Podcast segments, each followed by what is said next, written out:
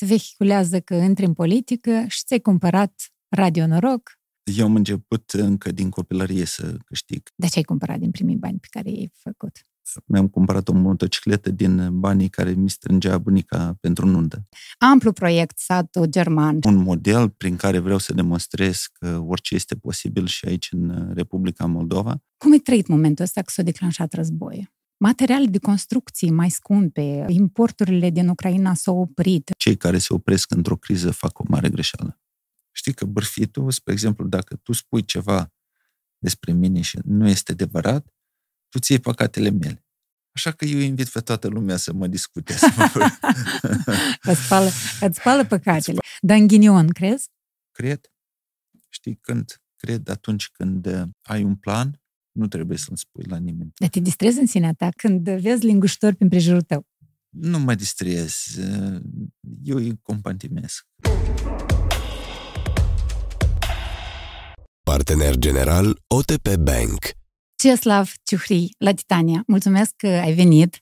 Am uh, discutat când ne adresăm la tu și și îți place și ție și și îmi place și mie. Un mare mulțumesc că ai acceptat să vii. Mulțumesc pentru invitație.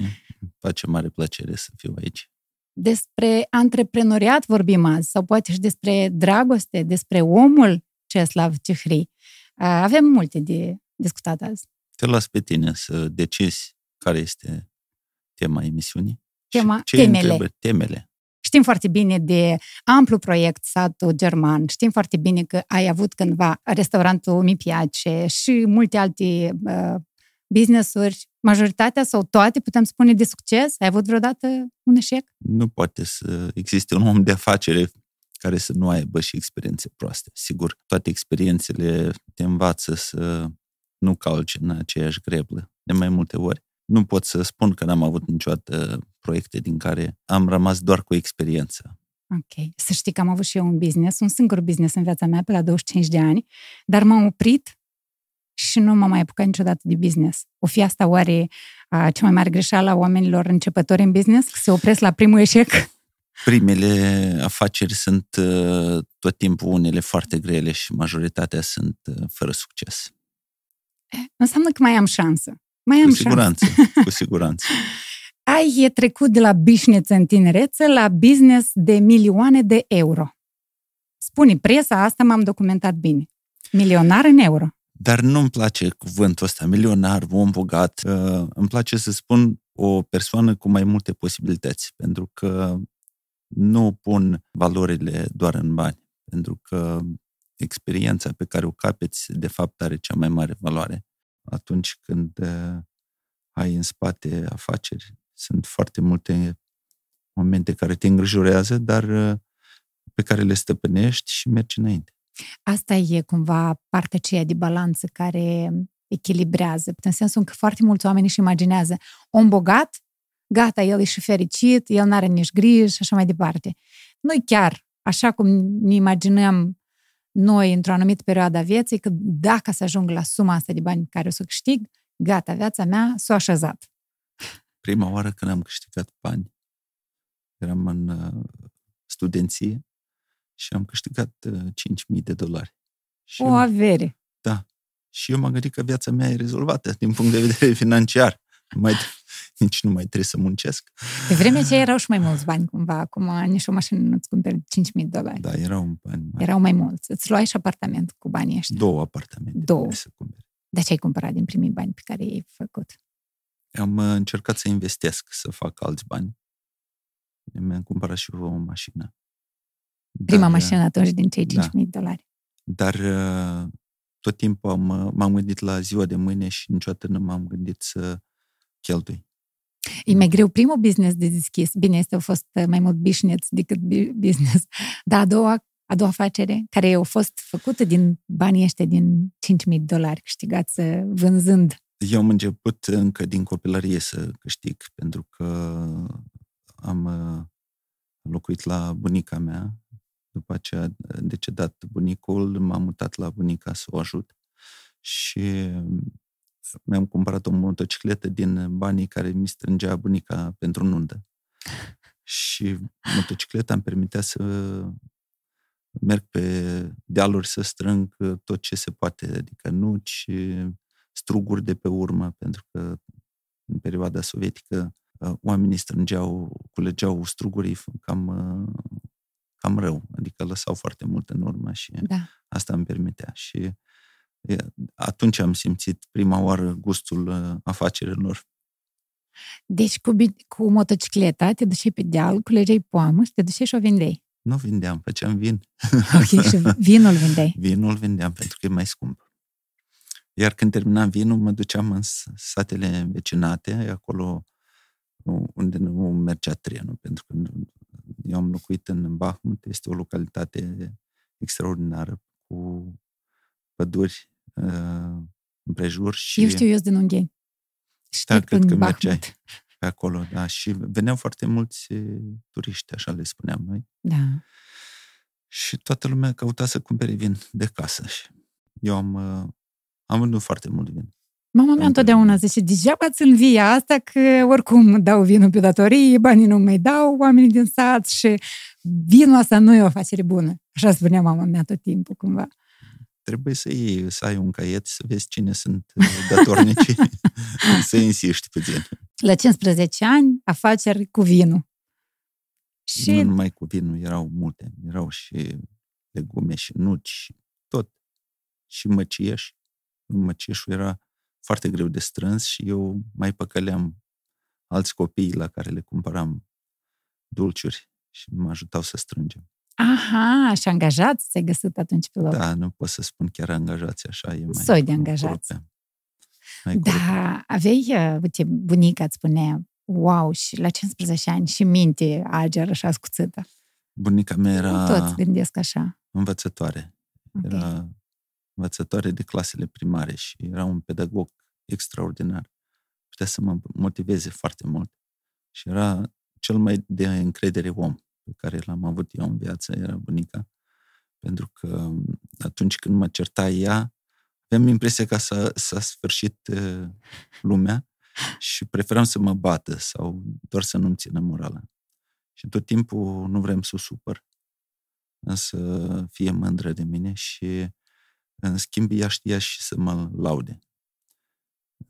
Nu mă lauda foarte mult. Spunea, bravo, Așa, dar când Era spunea ea un bravo, laude. Da, dar când spunea ea bravo, asta însemna că chiar ai făcut ceva extraordinar. Noi tot viața căutăm de la părinți, de la bunii, validarea asta și atenția lor. Uneori Sigur. conștient, alteori inconștient, dar tot timpul ne dorim ca părinți să ne laude, sau bunica, sau oamenii care se alături de noi. La ce vârstă ai pierdut bunica? Bunica a decedat în 97, aveam 24 de ani. Deja Dar... făcuse mai multe business-uri. Da, deja eram uh, gospodar. um, ne-am dus departe de satul german. Dacă deschideai, dacă începeai business ăsta mai devreme, mai cu puțină experiență, era același succes. Este nevoie de experiență pentru a începe așa proiect mare. Experiența pe care o capeți, de fapt, are cea mai mare valoare. Și mie îmi place să construiesc, nu îmi place să fac ceva de dragul banilor. Și de, despre proiectul despre care ai pomenit mai devreme, nu este un proiect despre bani. Satul german nu este un proiect despre bani? Este un proiect, un model pe care, prin care vreau să demonstrez că orice este posibil și aici în Republica Moldova. Putem să avem o comunitate, o localitate în care vrei să trăiești și n-am făcut-o asta cu gândul de a câștiga bani. Eu uh, pornisem așa în capul meu un storytelling și mă gândeam la început să te întreb ce sau ce s-a întâmplat când ai auzit că s-a declanșat război. Pentru că un om simplu era gata să-și ia viața într-un ghiozdan și să plece din țară. Tu aveai dita mai business-ul, dita mai afacerea, nu doar una, un proiect amplu, imobiliar, abia pornit în, des- în construcție. Cum ai trăit momentul ăsta că s-a declanșat războiul? În primul rând, uh, când spui tu, eu mă refer tot timpul la echipa mea, pentru că în spate am o echipă cu care construim și cu siguranță singur n-aș fi reușit să le duc pe toate. Și atunci uh, când s-a declanșat război, cu siguranță fiecare am trăit uh, o experiență foarte proastă. Am rămas aici, am continuat să construim. Uh, sigur, a dispărut din prim plan afacerile, ne-am axat pe uh, ajutorarea refugiaților, ne-am uh, mobilizat exemplar. Am reușit să facem tot ce e omenește posibil, pentru că în clipele astea poți să vezi ce înseamnă viața unui om și cum totul poate să se schimbe, poți să-ți faci multe planuri, iar într-o clipă toate planurile pot să fie date peste cap și trebuie să ne readucem la situația din acea zi. Da, au influențat la propriu afacerea declanșarea războiului, pentru că noi știm foarte bine și aici eu să vorbesc în termenii unui necunoscător absolut materiale de construcții mai scumpe, uh, importurile din Ucraina s-au oprit. În ce măsură asta v-a oprit uh, sau v-a pus obstacole la continuarea lucrărilor la satul german? Cu siguranță ne-a influențat și mm, în continuare influențează. Cred că cel mai tare l-au simțit cei care uh, vând uh, apartamente, case sau uh, materiale de care nu sunt de primă necesitate. Deci da. au rămas doar uh, produsele alimentare și medicamentele în prim plan. În rest, uh, omul poate să refuze. Dar nu ne-am oprit. Am început să mergem cu pași mai mici, dar siguri, pentru că nu puteam să mergem cu acea viteză cu care ne-am propus din start, neștiind ce o să fie mâine în Republica Moldova și eu mă mândresc cu acea decizie, sunt mândru de echipa mea pentru că ne-am adunat cu toții și am luat o decizie corectă. De a continua. De a continua, atunci când uh, foarte mulți uh, uh, constructori au oprit șantierele și au spus că nu mai putem să mergem, eu am decis să mergem înainte și dacă ne uităm în trecut, omenirea tot timpul a trecut prin crize și tot timpul după o criză vine și o creștere, un boom, o creștere economică și cei care se opresc într-o criză fac o mare greșeală. Și trebuie doar să fim, să cheltuim banii mai uh, atent. Strângem centura. Să, să strângem centura sau să ne dezvoltăm, să vedem cum ne planificăm cheltuierile și dar nici într-un caz să nu renunțăm pentru că este criză.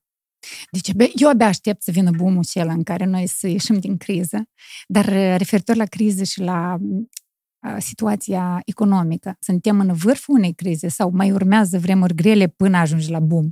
Noi suntem la, la început acum. Nu cred că suntem. Dacă ne uităm după analizele economice, cu siguranță suntem undeva la mijlocul crizei și cu siguranță va mai fi, cred că, greu anul 2023 iar începând din anul 2024 va fi uh, mult mai ușor, lucrurile se vor stabiliza și oamenii vor simți că au depășit uh, o criză în viață. Ce are în comun uh, un sat german, un sat din Germania, cu proiectul satul german din Moldova, din Chișinău, la, uh, să zicem, suburbia Chișinăului sau E în municipiu, în municipiu e pe bulevard, bulevardul Dacia. Uh-huh. Și, Merg și, acolo în toi. Exact. Și filosofia este următoarea, să punem la dispoziție oamenilor o locuință cu toată infrastructura, cu drumuri, cu toate utilitățile să fie moderne, noi. Fitness centru va fi acolo cu trei piscine, cu școală, grădiniță, magazin, tot ce ai nevoie pentru ca să petreci mai puțin timp în trafic. Când îți duci să ai totul la, ca, alături, lângă casă. Exact. Da. Și o academie de tenis, școala cu infrastructură sportivă foarte dezvoltată. Okay. Și grădiniță. O să ai casă acolo? Cu siguranță. Okay. N-ar putea să fie satul german fără casa mea acolo. Nu aș simți problemele vecinilor o să fiu primarul statului german, cumva, între ghilimele. Mm, primar, dar cu siguranță vor, voi face parte din locuitorii satului german. Dar de unde a venit ideea? Adică, prima dată, unde, unde ai văzut tu, să zicem, tu ai fost prima dată cu ideea, te-ai gândit, uh, ai fost prin Germania sau nu are nicio treabă cu, cu satul german? Ba da, are, pentru că noi când spunem de Uh, când vorbim de uh, calitate germană, ne dăm seama că lucrurile sunt făcute temeinic, temeinic și totul este calculat.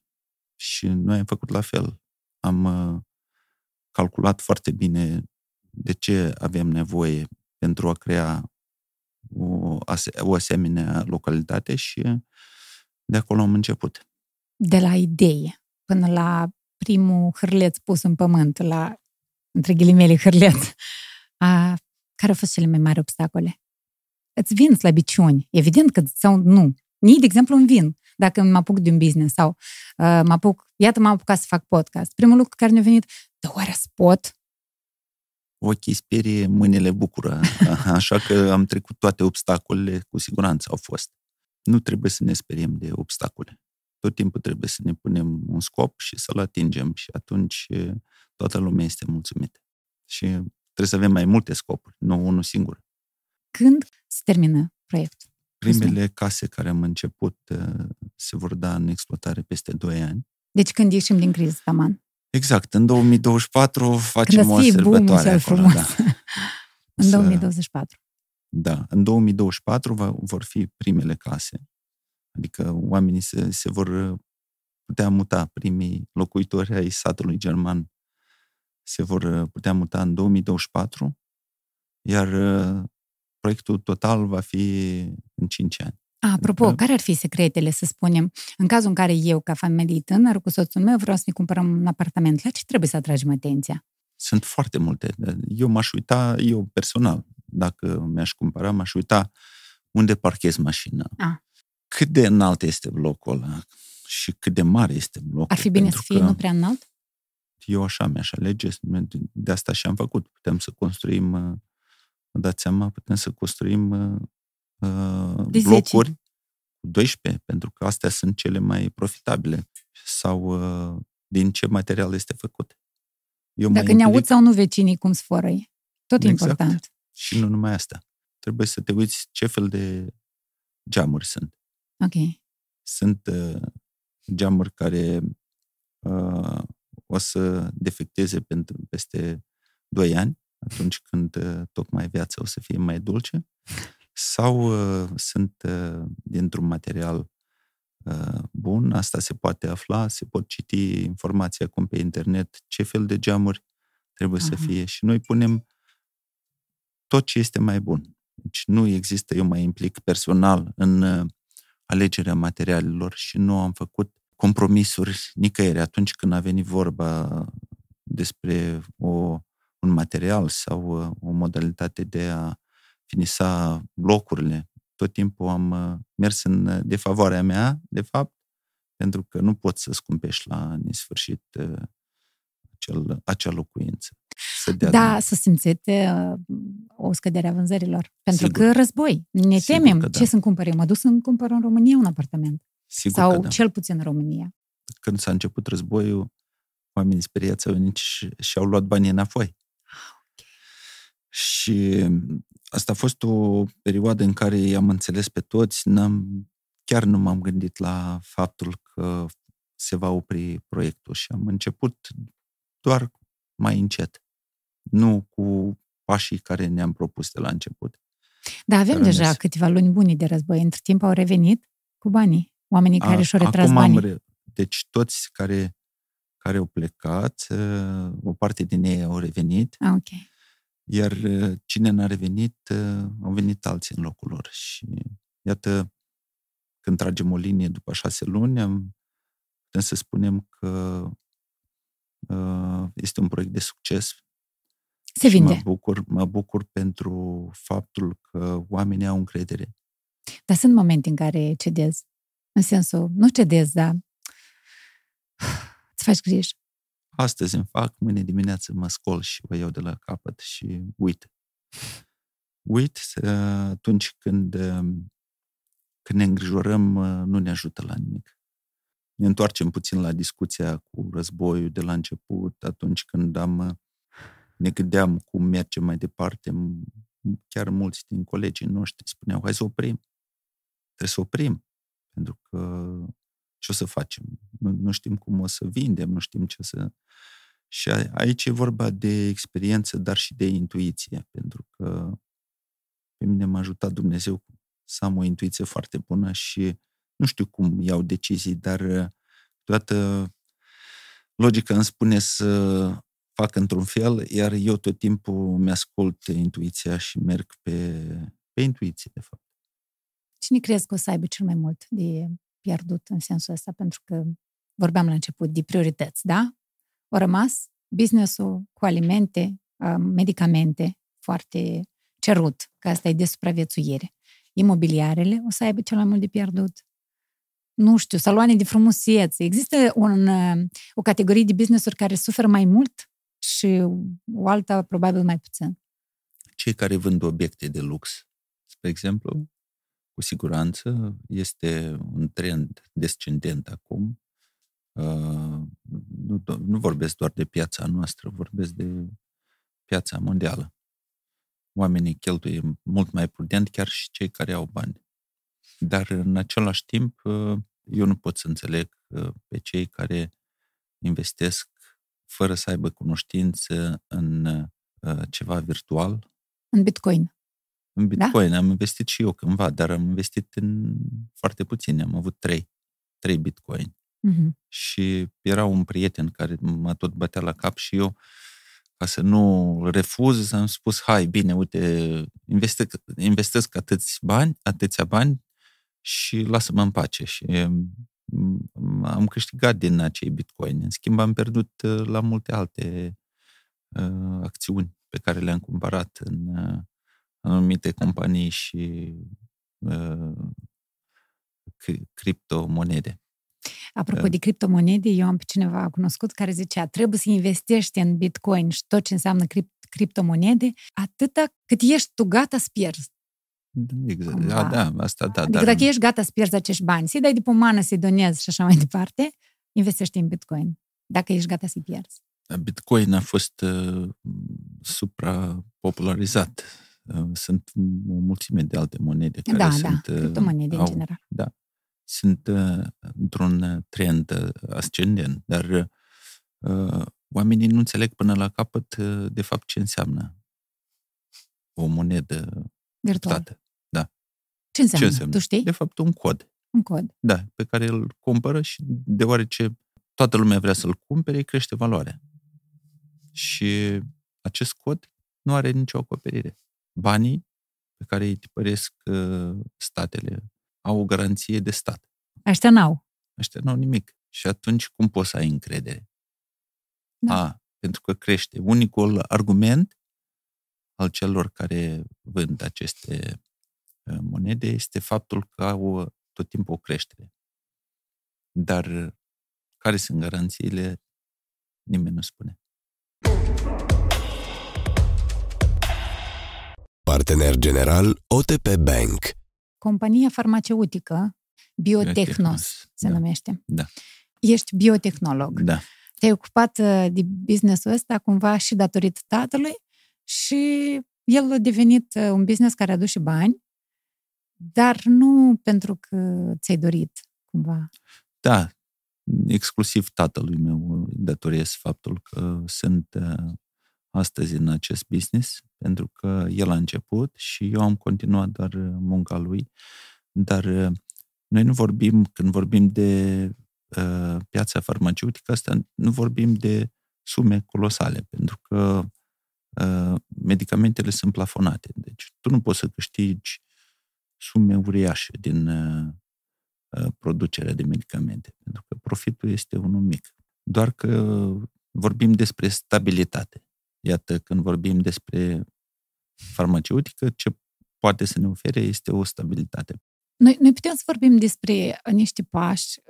Cum ajunge o idee la un medicament pe raft? Ca să ajungi pe raft este o cale lungă. foarte lungă. Mai întâi trebuie să demonstrezi că acea idee are dreptul la viață, adică orice medicament se face mai întâi pe animale, se fac studii pe animale. Uh-huh. Se administrează doza maximă de la care animalele acelea mor Și atunci Comisia de Etică, care face parte din Agenția Medicamentului, îți spune ca să nu chinuim animalele, trebuie să vii mai întâi cu niște studii care demonstrează că acel, acea substanță are o eficiență. Și după ce vii cu aceste lucruri, obții permisiunea pentru studiile preclinice, asta înseamnă să fac pe animale. Uh-huh. Și după ce, după ce faci aceste studii, obții permisiunea pentru studiile clinice, adică atunci unde demonstrezi eficacitatea produsului. Este o cale foarte lungă. Un produs, din momentul când l-ai conceput până la ajungerea lui pe raft, durează cam șapte ani. Șapte ani. Da. Tu te-ai implicat în conceperea medicamentelor sau ești strict uh, antreprenor în cazul dat? Nu, eu sunt autorul produsului adenoprosin, care este pe raft în farmacie și am susținut și teza de doctor. Și eu am fost cel care l-a uh, adus de la idee până la produs pe raft. Și este un medicament are... pentru sănătatea prostatei. Da. Eu așa știu, da? Da. Tata a venit cu ideea Ok. Eu nu știam în ce mă bag. și când uh, m-am băgat, uh, pot să spun că am multe perechi de pantofi am uh, consumat pe holurile instituțiilor până când acest produs a ajuns pe raft. Și le mulțumesc tuturor celor care m-au ajutat, pentru că erau profesori universitari care se uitau la mine și își dădeau seama că eu nu îmi dau seama, dar le era frică să nu distrugă din entuziasm. Și spunea, da, dar uite, o să dureze cam mult timp. Cam vreo șapte ani. În final, primul produs l-am scos în 2005 okay. și eu uh, sunt foarte mulțumit că nu am lăsat mâinile în jos atunci când uh, am întâmpinat greutăți. Știi cum uh, durata de viață a unui medicament e cam de 20 de ani. După 20 de ani, el devine generic, adică brevetul este publicat și oricine poate să uh, facă un uh, produs la fel. Și tu nu ești acoperit, numai acoperire uh, din partea brevetului, adică uh-huh. investești foarte mult în acest produs și durata de viață este cam de 20 de ani. Aveți în curs ceva cercetări care da. să ducă la alte medicamente pe rafturile farmaciilor de la noi? Permanent. Nu poți să existi. Tot timpul suntem în dezvoltare și tot timpul căutăm molecule. Noi avem o echipă foarte mare de cercetători, avem uh, contracte cu diverse instituții și testăm, căutăm soluții ca să aducem ceva nou pe piață tot timpul. Banii tăi fac bani lunar, iar tu petreci mai mult timp cu cei dragi. Deschide acum un depozit ascendent în lei de la OTP Bank și beneficiezi de rată fixă de 17% anual, depuneri nelimitate și dobândă la închidere anticipată. Mai mult, ai parte de un cadou garantat, un card Visa Gold gratuit. Economiile tale sunt în siguranță, alături de un grup financiar internațional. Detalii pe otpbank.md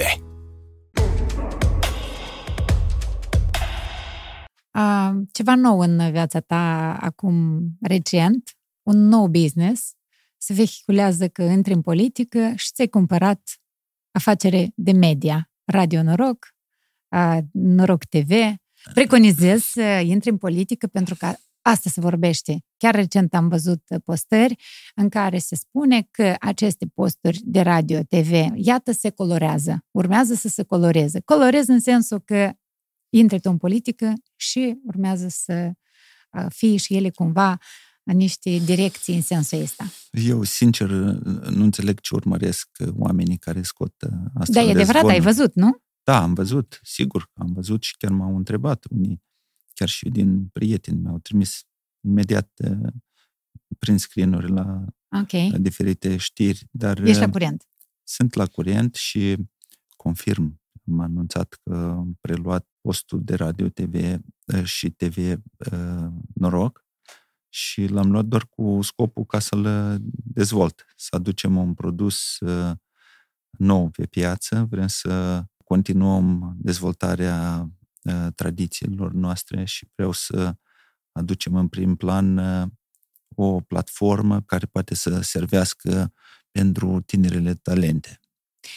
Adică nu se schimbă stilul, rămâne muzică populară, ușoară? Sigur, rămâne la fel, doar că o să anunț atunci când vom lansa câteva proiecte, vom anunța uh, conceptul.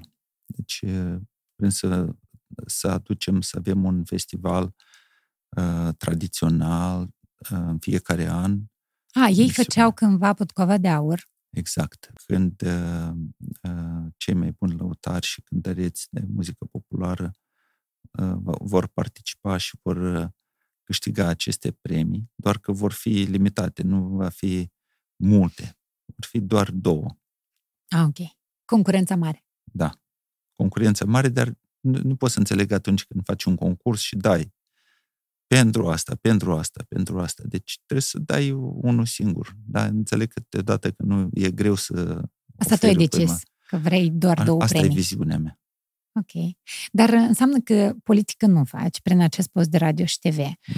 Bani, din câte înțeleg, nu prea ai de gând să faci pentru că înțelegi tu la rândul tău că nu prea poți să aduci bani din televiziune și radio. Și ce te motivează atunci? Păi, la fel, ce mă motivează, susțin multe altele. Susțin caritatea, susțin sportul. Și iată, ăsta e un proiect din aceeași categorie. E mai mult un proiect de suflet, Mama mea a lucrat la televiziunea națională mulți ani și a fost uh, redactor uh, la emisiuni muzicale. Uh-huh.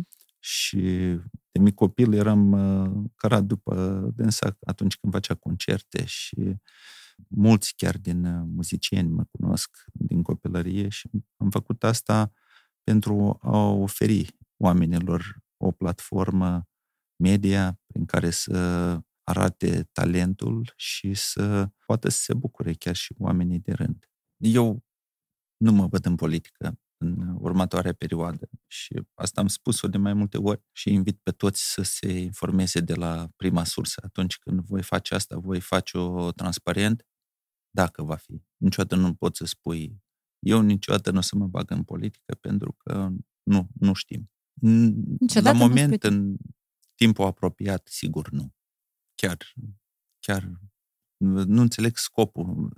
Probabil în Republica Moldova oamenii așteaptă pe cineva care o să apară, noi suntem obișnuiți să fie un gospodar care are televiziune, are influență și acum cred că este un gol în societatea noastră. Oamenii așteaptă și cred că simt nevoia să apară. Eu cu siguranță nu sunt acea persoană o să se difuzeze meciuri de tenis? Eu știu de pasiunea ta. Da, da, cu siguranță vrem.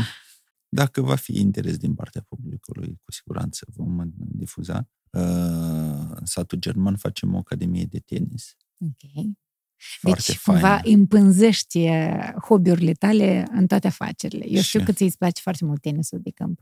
Eu încă n-am început să popularizez tenisul așa cum ar trebui să o fac, pentru că nu avem posibilitate să aducem copiii, avem foarte puțin infrastructură uh-huh. și de asta nu are sens acum să-i chem pe toți să spun haideți, haideți la tenis, pentru că nu am putea să le punem la dispoziție infrastructura necesară.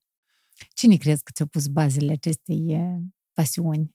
Cumva a fost uh, o dragoste de la primul antrenament, uh, când am simțit mingea cum zboară când lovești cu racheta, cum zboară mingea și e o senzație cu totul specială. Și după aceea, tenisul mă ajută foarte mult să uh, recapăt echilibru, pentru că atunci când joci, uiți de toate problemele și te focusezi doar pe... Pe un singur lucru. Pe un singur lucru. Un fel de yoga. Un fel da, de mod siguranță, de a reveni. Cu siguranță. Există oameni din afară care te, îi urmărești, nu știu. Am idol, sigur. Am idol. care Păi este în primul rând Federer. Ok. Federer Nadal, clar, pentru că jocul pe care l-au arătat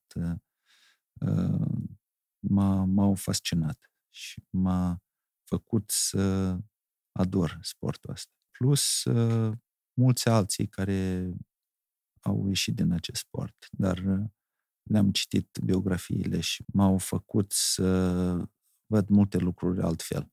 Mari jucători, mă refer și la Agassi și la chiar uh, jucătorul uh, pe care îl cunoaștem cu toții, Țiriac sau, sau Năstase. Deci toată lumea are o istorie și îți dai seama că totul a, a fost uh, într-un moment crucial atunci când n-au renunțat. Și au continuat și iată, au devenit celebri și uh, noi avem mult să învățăm de la ei. Când ai plâns ultima dată? Când am plâns? Da. Nu țin minte. Nu plângi? Uh, Bărbații plâng? Ba da, ba da, mai scăpi lacrimi, dar uh, nu pot să spun că mi-a marcat acea zi. De obicei plâng când îmi amintesc ceva. Sunt emoții care mi amintesc de părinți, de bunici, de uh, lucrurile care le-am trăit în trecut și ele nu mai sunt. Asta te emoționează cel mai mult, amintirile. Da. Dar nu trăiesc cu trecut. Eu te întrebasem mai devreme ce te-a marcat, uh, dar uh, acum te întreb în general, nu de tenis. Care sunt personalitățile care au stat cumva ca niște peloni înainte ta? A fost tata cel care, la care mă uitam ca la Dumnezeu ce face și mi-a inspirat multă încredere.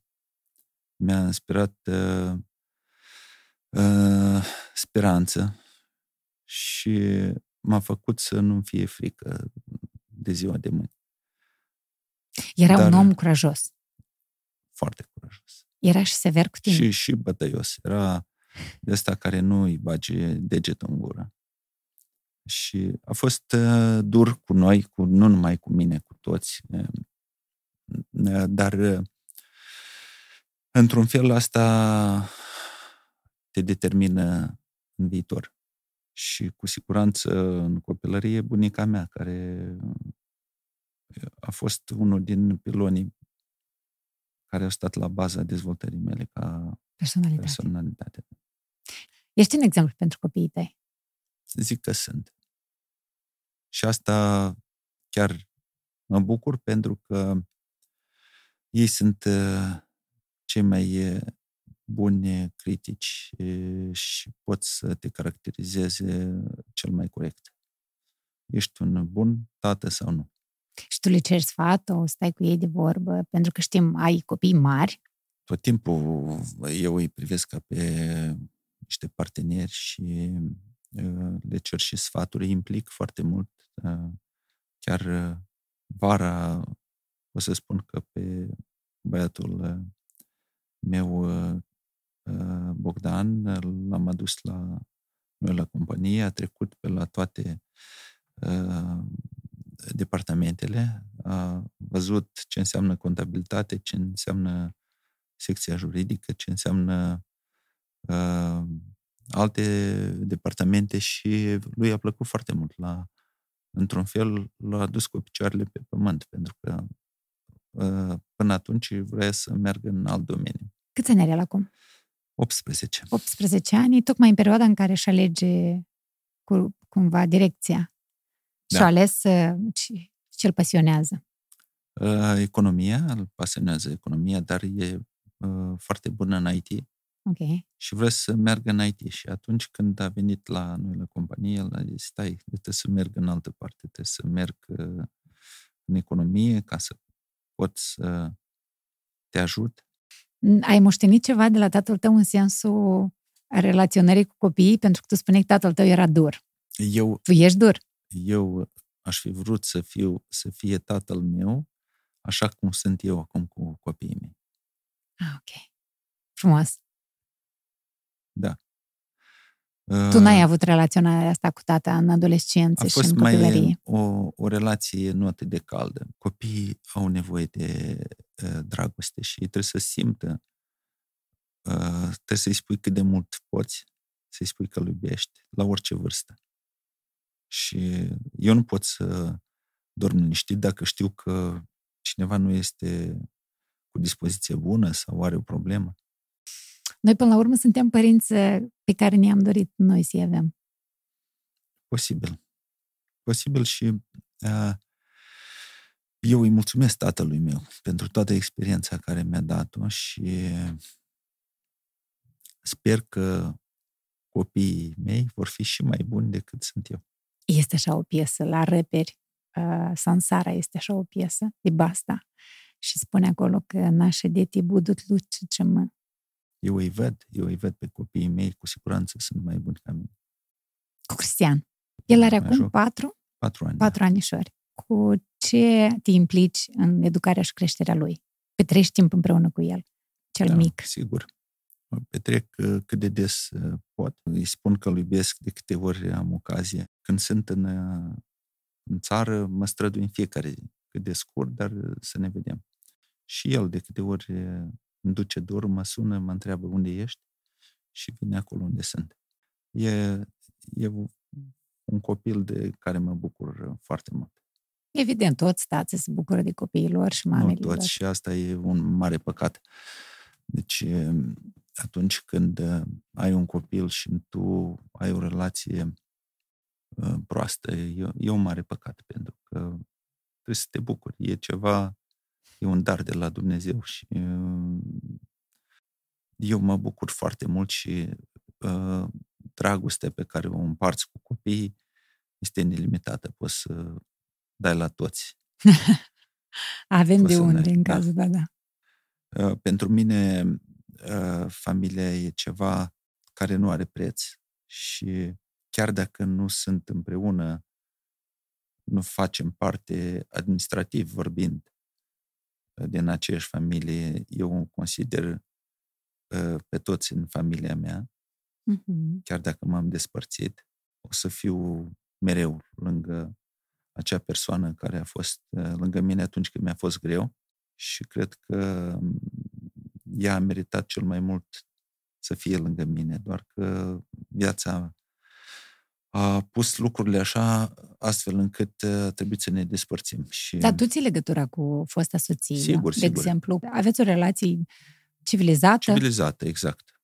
Avem o relație civilizată și uh, sper așa să rămână. Ce te deranjează cel mai mult la oameni?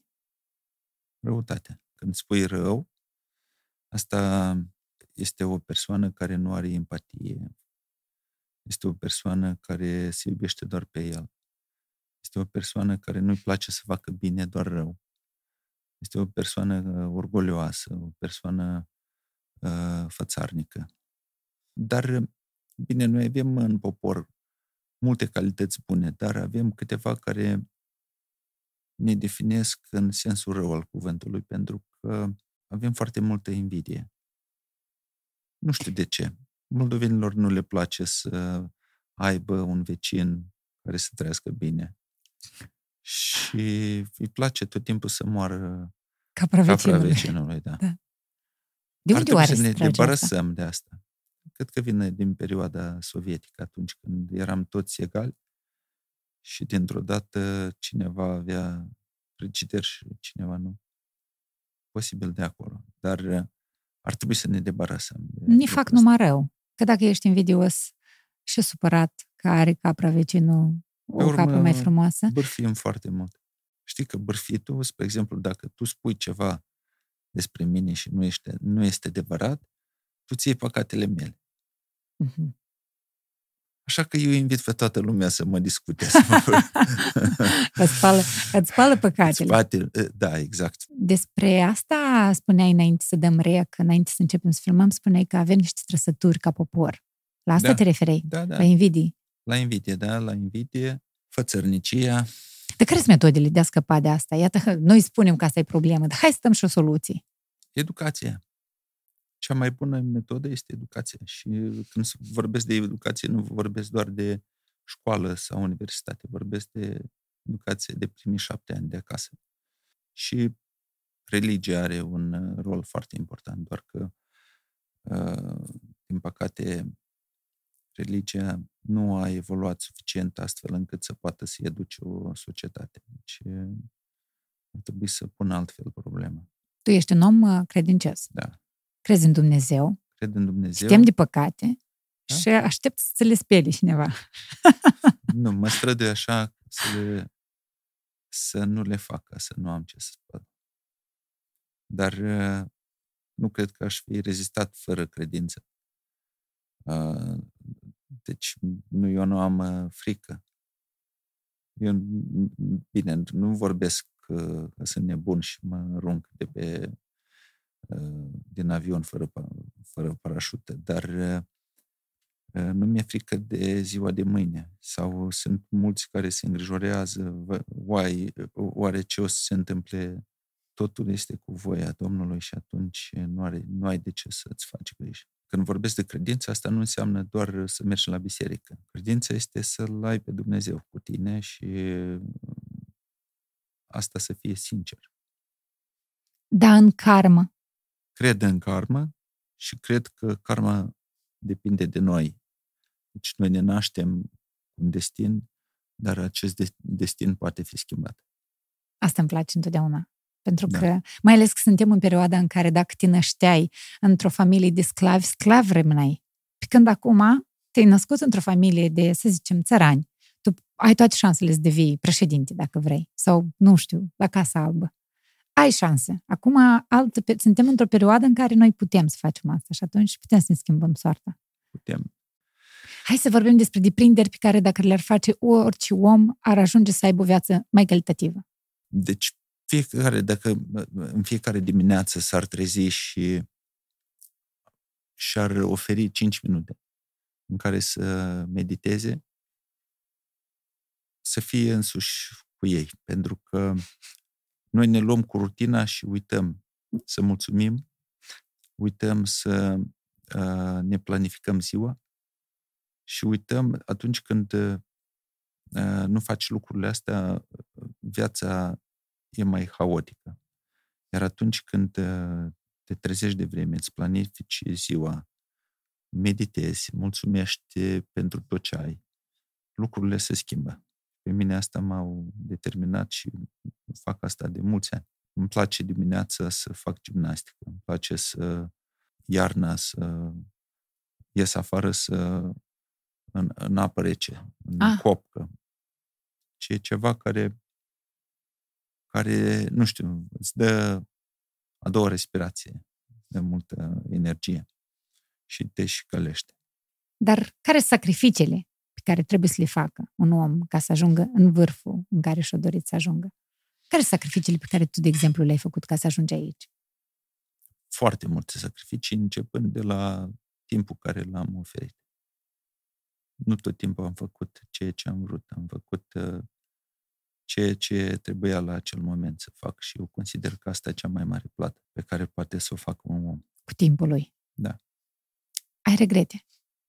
Cu siguranță am regrete, dar uh, regretele sunt uh, acoperite de gândurile care mă fac să înțeleg de ce am făcut așa și dacă s-ar repeta, aș face la fel. Nu aș schimba. E pierdere de timp să stai și să regreți? Sigur. Trebuie să trăim cu viitorul. Nu mai putem să schimbăm nimic din trecut. Chiar dacă regreți ceva, nu mai poți să schimbi nici prezentul, nici trecutul. Și atunci de ce ți-ar trebui să regreți? Nu, trebuie să mergi înainte. Înainte să dăm rec, noi am vorbit despre putere de voință, despre oameni care au vicii și spun că eu nu pot scap de, nu știu, anumite vicii, despre lipsa de putere de voință. Tu spuneai că totul e în cap la noi. A, cum să câștigăm putere de voință? Ca businessman, probabil că trebuie să ai multă putere de voință. Probabil că ne naștem cu anumite caractere și foarte mult depinde și de educația pe care o primim. Mm-hmm. Atunci când din copilărie părinții știu să spună nu, că nu ai voie, asta te determină în viitor ca caracter. Și eu am fost învățat, am o putere de voință de fier și atunci când îmi propun ceva, țin cu tot din, din sus să obțin, iar ce ține de vicii nu se țin de mine pentru că anume de asta nu se țin pentru că am putere de voință. Totul e din obiceiuri și obiceiurile se pot modela. Eu vreau pe final să ne dai, să ne dai uh, trei calități ale tale. Să te descrii tu, în ochii tăi, tu, cum te vezi, ziceai, ești un exemplu pentru copiii tăi? Eu o să-ți o spun doar pe una, pentru că trei ar fi prea mult și uh, așa se vede de la mine. Nu știu, poate nu, nu e adevărat. Dar eu mă consider un uh, om bun. Când spun bun, mă refer că sunt uh, că întruchipează și alte calități aici și uh, nu sunt uh, indiferent. Mă gândesc la cei din jur și sunt și un mare patriot. Și asta poate să le poate să-l caracterizeze pe un om bun. Sunt sincer, uh, câteodată prea sincer, pentru că, spre exemplu, interviul ăsta o să-l asculte nu doar oamenii care mă plac, o să-l asculte și ceilalți. Și eu atunci când uh, vorbesc ceva, mă gândesc și la ei. Okay. Și necătând la asta, eu sunt destul de sincer. Și atunci când am spus un lucru că este așa, niciodată nu am avut de ascuns. Dar tu ai prieteni foarte apropiați. Da. Ce înseamnă pentru tine prietenie? Pot să spun că un prieten adevărat este acel om care se bucură, în primul rând, de succesul tău. E alături lângă tine atunci când ți-e greu și niciodată nu te invidiază. Dar în ghinion, crezi? Cred. Știi când? Cred atunci când în ghinion, atunci când, când ai un plan și tu îl spui. Nu trebuie să-l spui la nimeni, trebuie până nu până nu faci un lucru, nu trebuie să vorbești despre el. Trebuie să-l faci și pe urmă să povestești. Asta îți poartă ghinion și nu, o să fie greu de realizat. Crede-mă, ăsta e unicul lucru în care eu cred, personal. Când am început podcastul, orice ce am început, eu nu i-am spus nici mamei mele. După ce am făcut, am spus. Dacă spun, eu am găsit și o explicație științifică. Și eu știu despre asta. Uh, precum că creierul da, înțelege precum că, că făcut. Rezolvat. Gata, am făcut. Da. Așa este. Da. Este rezolvat. Da, ai spus vreodată și, și... Adică au fost chestii în care... Au fost foarte multe ori când uh, m-am uh, convins prin exemplu. Ai văzut în viața ta oameni care s-au comportat cu tine uh, un pic șiretlic? Ceva nu că am văzut, că îi văd în continuare mulți. Eu văd în continuare mulți oameni sunt care, pe care îi simți au un interes și Da, e un vin, ochi care e... Și mie nu-mi place. Nu-mi plac oamenii care sunt lingușitori. Uh-huh. Chiar nu-mi place. Îmi plac oamenii modești și care uh, vin și spun lucrurile așa cum sunt. Dar te distrezi în sinea ta când vezi linguștori prin prejurul tău? Nu mă distrez. Eu îi compantimesc. pentru că mie nu-mi place să aud uh, complimente de la oameni care nu mă cunosc și să-mi spună multe cuvinte de laudă atunci când uh, nu este caz. Îmi place să oamenii, îmi plac oamenii sinceri. Și eu pot să doar cu privirea să mă uit la cineva și el o să înțeleagă că eu îl admir sau îl uh, detest sau detest, mă rog. da. E, e grabă mare? să spui, da, trebuie să Gra- fug. Uh, hai, uh, pe final, da. pe final, un cadou de la partenerii noștri de la Castel Mimi, un vin. Mulțumesc foarte mult. Mulțumesc mult pentru invitație și îi salut pe toți care ne-au ascultat. O zi bună. Mersi. Partener general OTP Bank